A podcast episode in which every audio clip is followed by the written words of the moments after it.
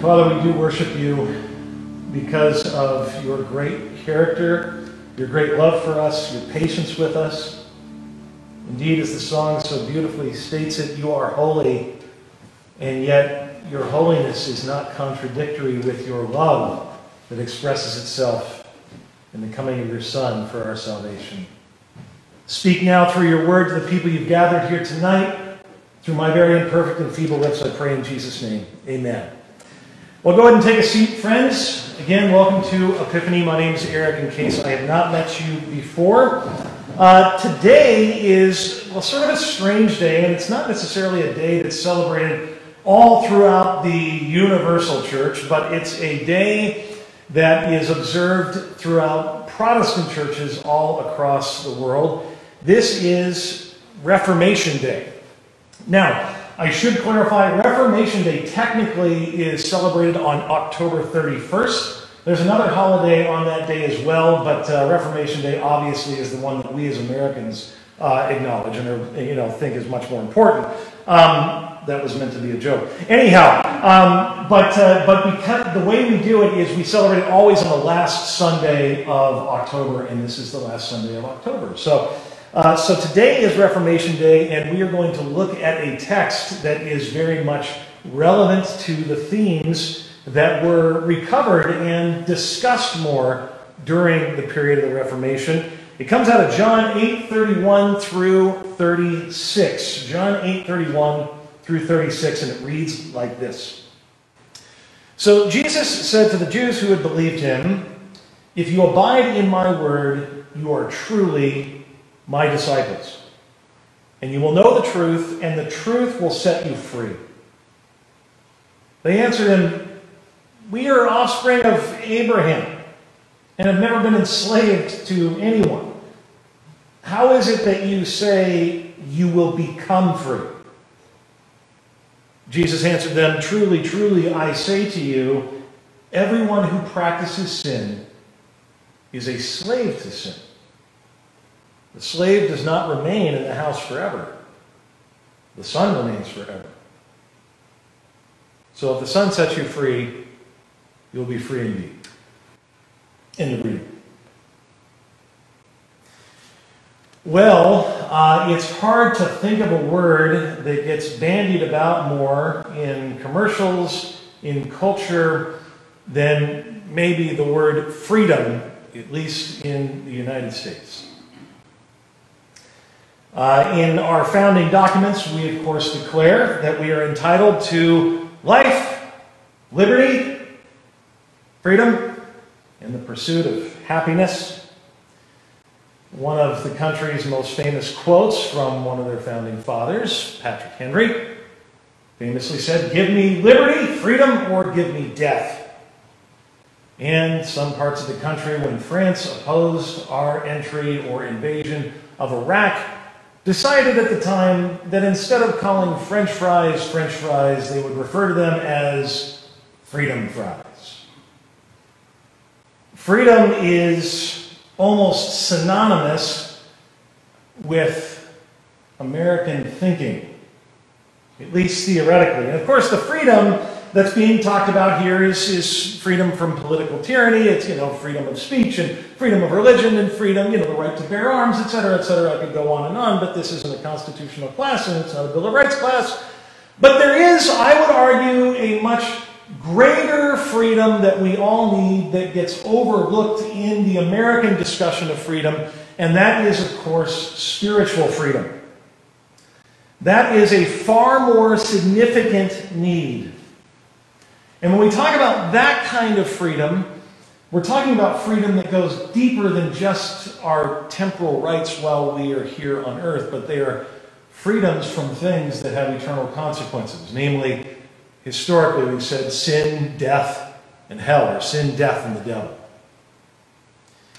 If there was uh, anyone who wrestled with this concept of freedom, this spiritual freedom in history, Martin Luther's kind of has to be at the top of the list. The, the great German reformer uh, almost drove himself to the point of madness, insanity, trying to have this spiritual freedom in his relationship with God. he had signed up at a fairly young age to be a monk. He was devoted as a monk. All of his fellow monks said so. So devoted that I mean, he, was, he would beat himself to try and beat his body into submission so that he wouldn't sin. He would spend hours and hours and hours of a day going to the confessional so that he can confess every last sin that he had committed in thought, word, and deed. And yet, it was never enough. Because Luther was blessed and cursed with a brutal honesty about himself. Whereas most of us are able to sort of gloss over our imperfections or, or rationalize them away, Luther just seems to have no ability to do that. Luther just was utterly aware of how flawed he was, and he couldn't let it go. And the reason he couldn't let it go is because he looked at the scriptures that said, You must be perfect as your heavenly Father is perfect, and he took it seriously. What? If I must be perfect, I'm clearly not. What does that mean? Well, Romans spells it out. The wages of sin is death.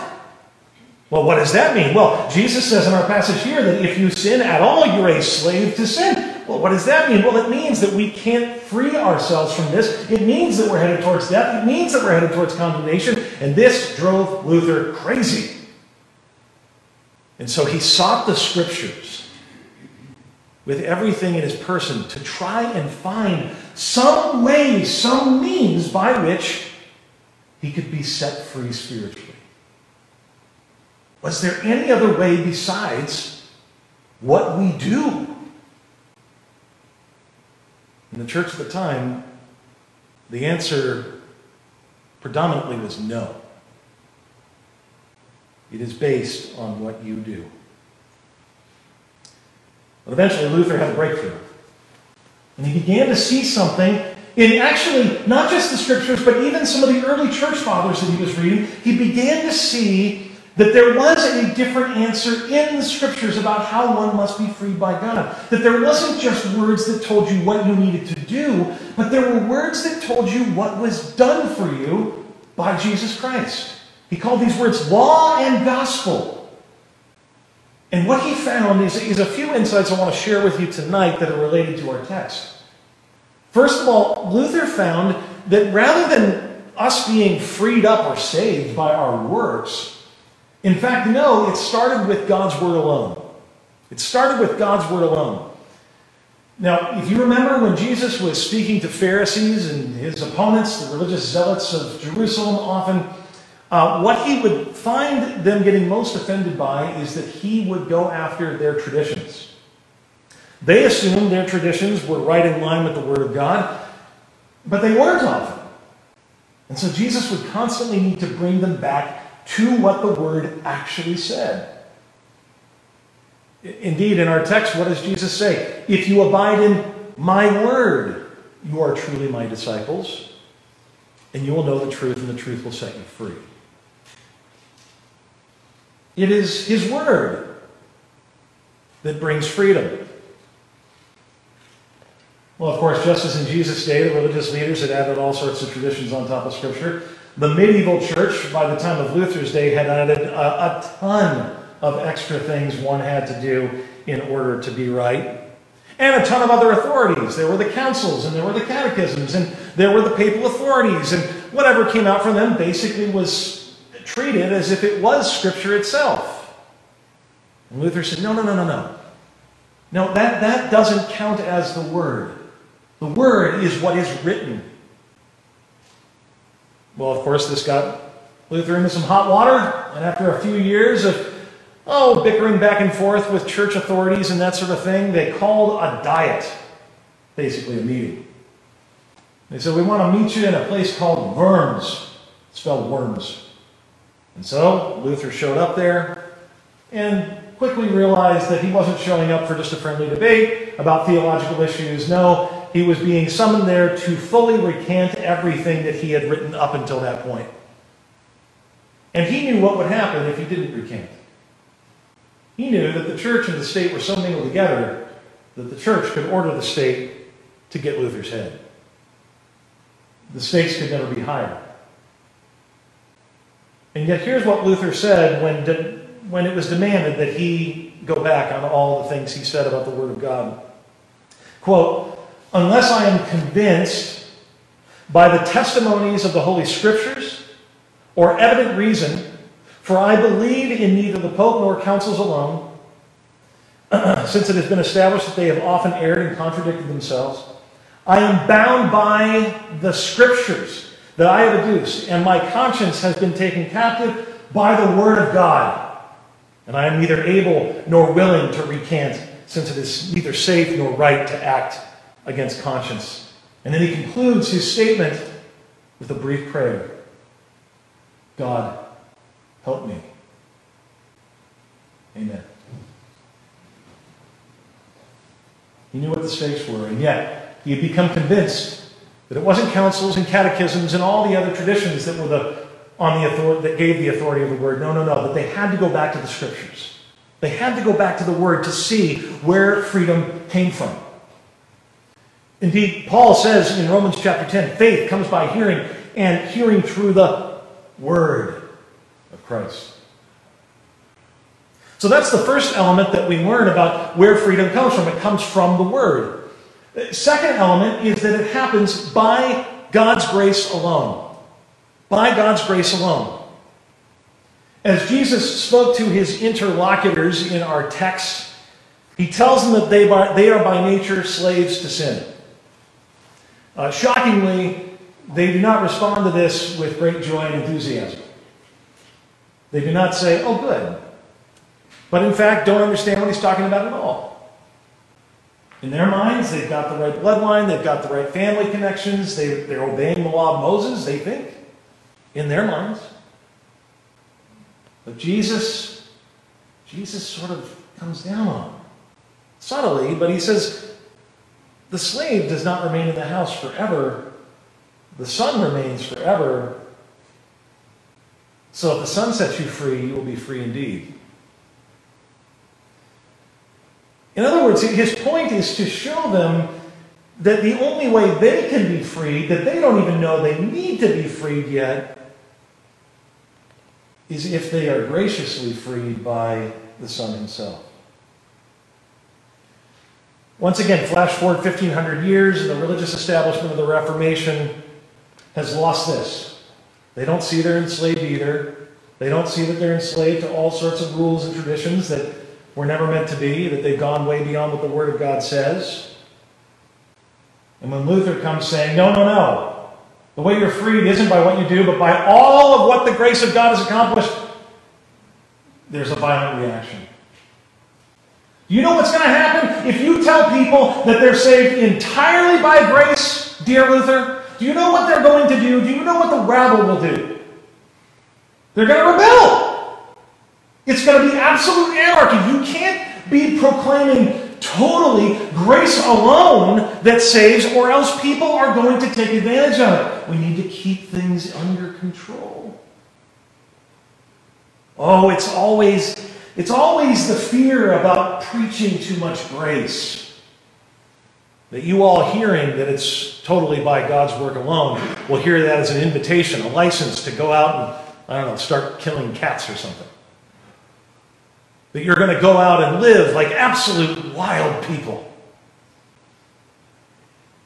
Luther said, I'm willing to take that gamble because that's what the Word of God teaches. I'm willing to take that bet. Yeah, some people will abuse it, sure. But the reality is, people need it. People can't live without grace. And we need it all the time, over and over and over again. I know I do. About a week and a half ago, I got to co MC a, uh, a conference, an online conference that we uh, put on in honor of Luther's 500th anniversary of his little writing, The Freedom of the Christian, which I'd encourage you to pick up. I mean, it's, it's tiny, it's really easy to read, but really profound writing. Marilynne Robinson, the great writer, recently said that it is one of the great works of literature in history. I mean, that's how much she thinks of it. It's just phenomenal. And so, in honor of this, we put on this conference and we got to discussing together with our friend Matt Popovits, a pastor who once served in the city here, now serves in Houston. We got to talking about the need to hear the grace of God conveyed to us by others on a regular basis, that we just can't get away from it. And, well, my friend Kelsey, my co host, began sharing some of the reason why she needs grace. And I felt like it might be a good illustration for you to see here tonight of what, what, this, what this grace being, being poured out on somebody actually has the power to do. So, Dom, go ahead and roll the clip.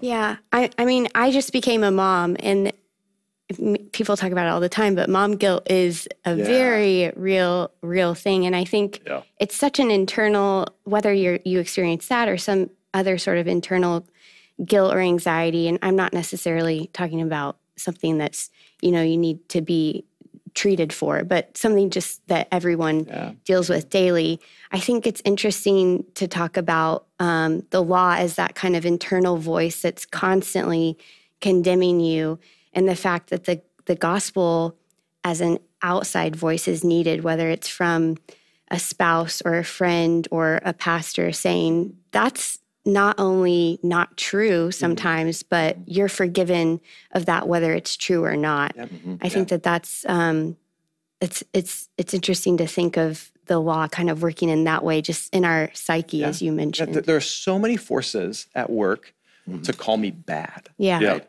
And then and then and then here here comes here comes God the Father, mm-hmm. who sees you wrapped in the, the perfection of Jesus Christ. Mm-hmm. And, he, and he sees you in a moment of mom guilt and he saddles up next to you and, you, and, and you've got all these words of you know not enoughness and and I am bad, I'm bad, I'm yeah, bad, multiplied by a thousand by social media. Yeah, right. Yeah. And and then but then here's God. He saddles up next to you on that couch with Otto crawling all over you, and he looks at you and he sees Christ wrapped around you and he says, Kelsey, you are good. You are good. And you are more than enough.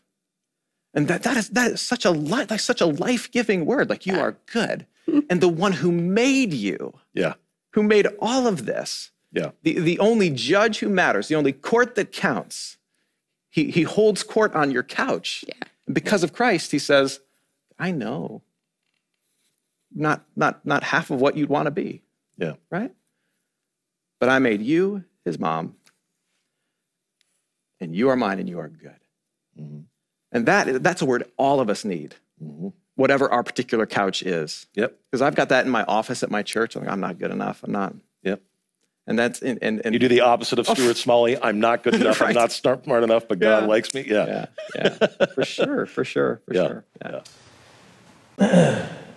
When, when Matt just shared that encouraging word of grace for Kelsey as she was experiencing what she called mom guilt, being a, a new mom, I just saw I saw the grace of God wash over her. And I saw freedom come to her. And I felt the freedom to overhearing that grace be conveyed to someone else. Luther saw this and said, we need it all the time. And that's what, that's what God does for us. I mean, he, he stoops down in His grace to this death scarred world and delivers to us the goods. Sometimes through a preacher, sometimes through a friend, sometimes through a neighbor, sometimes through a show or a movie or what, whatever it can be. But God is, is finding ways, vehicles through which He delivers this message that, you know what? Yeah, I know you're not who you wish you could be. I know you're not good enough. Yes, I'm aware of that, but I've taken care of it in the person of my Son, Jesus Christ, and through Him, you're enough.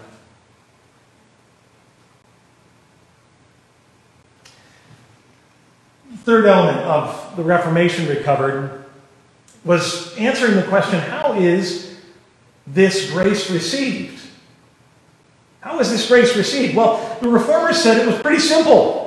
That, that contrary to what was being taught, that it was just sort of this mixture of faith and works that was going to combine one day to add up to finally be enough. No, that it was just going to be faith alone that ultimately received the promises that God had to give us. Faith is a receptive organ, and it's something, believe it or not, that is created by God in you. It's not even something that you have naturally within yourself. It is something that God gives you as Ephesians 2 8 and 9 clearly spell out. Luther saw this and rejoiced. Jesus says in the text, Abide in me. That's another way of saying, Trust me. Have faith in me, stand on me. So, we've learned so far that these three crucial elements really were recovered in the Reformation that, that God freed people up by His word alone, that it was by His grace alone, and that it was through faith alone. But there's, of course, one more that's really significant, and, and really we could say two more, but, but this one is, is really where it all gets narrowed down, and that is, Reformers said it all comes in the person of Christ alone. Jesus said to those in the crowd that he's speaking to in John 8, Only the Son can set you free. Not another prophet, not another Moses, but only the Christ himself. Only the Son. As Luther looked at the scriptures, he saw that there was no other name under heaven by which we must be saved. When he looked at 1 Timothy 2, he saw that there was, no, there was only one mediator between God and man, the man Christ Jesus.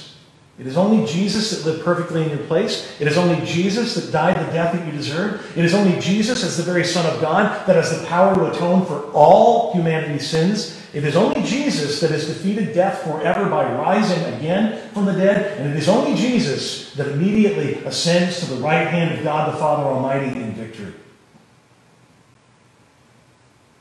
It is true the creation is filled with all sorts of shortcomings, sins, and failures. But the way to be freed from all of that slavery and all of that bondage is through Jesus Christ. It's through faith alone, in Him alone. Thus, one time a friend reached out to Luther who was really struggling with depression and anxiety. And the reason was, well, he was struggling with sin. And because he was struggling with sin, you know, the natural inclination, as I sort of prayed about at our beginning when, I, when we were doing confession, the natural inclination is to think this must mean I'm not really a Christian. I keep on going back to the same stuff, to the same wrong things. I wonder if I've ever been saved at all. This is how Luther counseled his friends to deal with it when he was feeling accused and beaten up. Quote, when the devil throws your sins in your face and declares that you deserve death and hell, tell him this I admit that I deserve death and hell. What of it? For I know one who suffered and made satisfaction on my behalf. His name is Jesus Christ, Son of God, and where he is, there shall I be also. And that, of course, results in glory to God alone. Luther sees the system going on for hundreds of years and says, The problem, folks, is you made this about man. It's become a man centered religion. It's not. Christianity is about God and what God is doing to save rebellious creatures. That's the story. It's not about you. It's not. It's about Him and what He's doing to redeem His world. So, I, I, mean, I've been yelling this for years, and I'll keep on yelling it. I look around at the modern church of all strands, my own, you know, tradition, whatever, and I just think, goodness gracious, we need a constant recovery of these things. We need a modern reformation of these things. Because we want to do the same thing that has been done throughout history. We want to make it about me. We want to make it about man. We want to make it about us. It's not. It's about the good news of God transforming his world and bringing his world into redemption with him. The late Pastor Robert Capon once wrote memorably, and I'm just about done. I just want you to hear this quote. It says, quote, The Reformation was a time when men went blind, staggering drunk. Don't worry, he's not talking about booze. Because they had discovered in the dusty basement of late medievalism a whole cellar full of 1500 year old, 200 proof grace, bottle after bottle of pure distillate of Scripture, one sip of which could convince anyone that God saves us single handedly. The word of the gospel. After all those centuries of trying to lift yourself into heaven by worrying about the perfection of your bootstraps, suddenly turned out to be a flat announcement that the saved were home before they even started. My prayer is that we would once again recover the pure distillate of Scripture, sipping on all the glory of the gospel, so that we would be so intoxicated with that good news that it causes us to walk in the great freedom God has to give us. Amen. Let's pray. Father, forgive us for getting distracted and forgetting and getting centered on a bunch of other things that are far lesser things. Help us to be anchored in the Word so that we don't leave what matters, so that we don't stray from it. And when we do, by the power of your Spirit, bring us back. Constantly pursue us, God, when we fall, when we fall off, off the path and when we, when we go in a way that we ought not to. And in our freedom that you have given us through Jesus Christ, help us look for ways, creative ways in our various locations to serve our neighbors at work, at home. Help us look for ways to be good neighbors. We pray this in the name of Jesus, who taught us to pray with one voice Our Father, who art in heaven, hallowed be thy name. Thy kingdom come, thy will be done, on earth as it is in heaven. Give us this day our daily bread, and forgive us our trespasses, as we forgive those who trespass against us. And lead us not into temptation, but deliver us from evil. For thine